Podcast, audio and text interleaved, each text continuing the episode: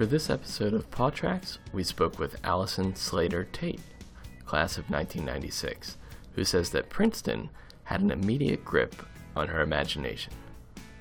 There's so many stories in a college, and I, I think that just fits with my whole English major, writer brain so much. I'd come to visit Princeton, and of course, it looked like a castle to me. And this was way before Harry Potter, but I'm sure now it looks like Hogwarts to children. But to me, it just looked like something so different from anything I'd really seen growing up. And I just couldn't believe you were allowed to live in these buildings that looked like fairy tales to me. And um, then when my dad brought me back, we were we landed in Newark and we rented a car and we were driving down Route One and he it was like all the perfect things. Like the sunset and we're coming up approaching Washington Road and he points off in the distance and, and points to the Tower and Holder courtyard and he's like when you got to Washington Road, you always knew you were home. And I was like, I feel like I'm home. Like, this feels right. Um, it just felt so very literary, especially in comparison to Strip Mall, Florida. So it was just a magical place. Then they put me in Butler, and I was like, this is not what I signed up for, actually. Okay, those waffle ceilings and brick and concrete exteriors didn't scream collegiate Gothic, but Tate, who is now a freelance writer and popular blogger, managed to find the experience she'd envisioned in the classroom. I had a great experience as an English major. I loved loved my professors, and I still keep in touch with Elaine Showalter. And I only the only people I know who keep in touch with their professors from college went to Princeton. Like and the fact that I still have, you know, the head of the English department from when I went here emailing me and saying, I read your essay and, you know, I loved it and I'm so proud of you. Like, nobody, that doesn't happen, you know? So I feel like super lucky to have that kind of connection. And of course, it means more than anybody else. I don't care what any, if anybody likes it, but if Princeton liked it, if Elaine Showalter thinks it was good, then I, I'm good. That's, that's all. That's the pinnacle right there. So, what was it about Showalter that made such a positive impression? She was head of the department, and of course, when I was coming up here, I had like that. You know, is it going to be all like old pipe smoking men? You know, teaching me English? I, I was a little worried about it. Um, and so then there's this woman teaching English who's like this feminist, and she's so smart. She's incredibly smart, and she's also like so in the world. And that was I always felt like I had a little bit of imposter syndrome because I grew up in a household with 22 television sets, like, and a subscription to People magazine. You know, like, my dad is brilliant, but he's very into pop culture. And so I got here and I was like, is it going to be, you know, am I going to be scholarly enough for Princeton? Am I intellectual enough? And Elaine, I asked her early on sophomore year if she would be willing to have lunch with me sometime to talk about potential like thesis topics. And I thought maybe if I ask her now, she'll meet with me, you know, when I'm a junior or senior. And she's like, "Yeah, how about tomorrow? Uh, let's let's have lunch."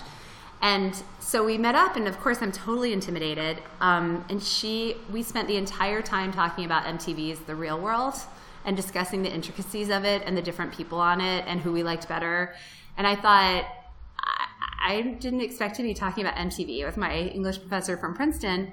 Um, and I ended up taking two seminars with her.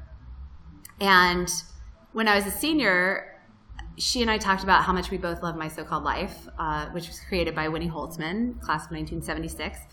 And she said, You should write your senior thesis on My So Called Life. And I said, am, am I allowed to do that?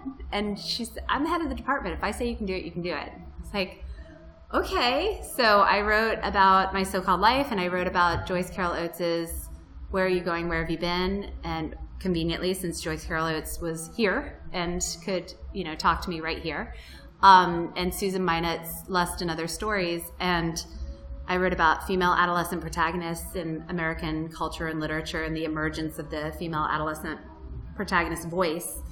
And just having that um, validation that the things that I liked were valid and, and legit subjects to talk about. Um, it was really, really encouraging and inspiring. And especially, she was writing about television for People magazine when I graduated. And to know that somebody who's considered so brilliant and so academic could write about television for People magazine, like that's sort of the basis of everything I've done, you know, is to take those subjects seriously was a concept that she definitely gave me um, permission, you know, by being so encouraging about it and by setting that example. Tate went to work in television after graduation, first in New York City on The Late Show with David Letterman, and later in Los Angeles. She eventually switched career paths with an unexpected assist from Princeton. I started having kids and I wondered like what I would do next. I was on the TigerNet list, ParentNet. I made a lot of really good friends with alumni who are much older than me and you know now much younger than me. Um, and Lisa Belkin, class of uh, 82, was on that list. And when I was writing in every day, begging for solidarity as I had not slept in maybe a year and thought that maybe parenthood was actually going to kill me, um, Lisa wrote to me and said, You can write. Like, you need to write.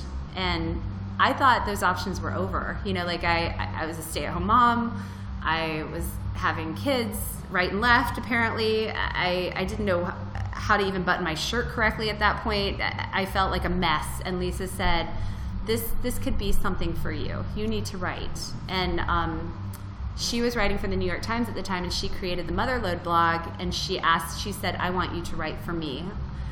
To be asked to write for the New York Times when you're, you know, out of the workforce and kind of feeling like nobody, you can't even form a complete sentence. It was super empowering, and she's been a great mentor for me um, she went on to work for the Huffington Post. She's the one who asked me to write for the Huffington Post. And when I said, I don't think I can do it, she said, I know you can. And then the third thing I wrote for the Huffington Post was The Mom Stays in the Picture that went really mega viral. And Lisa called me that day that it went mega viral and said, This is it, Allison. This is your career. I think that writing about parenting has helped me be a better parent, um, helped me feel okay when I'm not a better parent. And even 10 minutes before I came up for this, I had somebody come up to me and say, You don't know it, but you posted something one day, like several months ago, that like made me feel not alone. And I'm like, Well, if there's one thing I've learned doing this, you're never alone. Anything you feel, someone else feels it. In, in some ways, I've been way out of the Princeton track, and in other ways, Princeton's never left. You know, it's kind of always been there. Our thanks to Allison Slater Tate for sharing her story. Brett Tomlinson produced this episode. The music is licensed from First FirstCom Music. If you're new to Paw Tracks, please check out our archives. You can listen to previous episodes on iTunes or by clicking the Paw Tracks tag at the bottom of any episode page at paw.princeton.edu.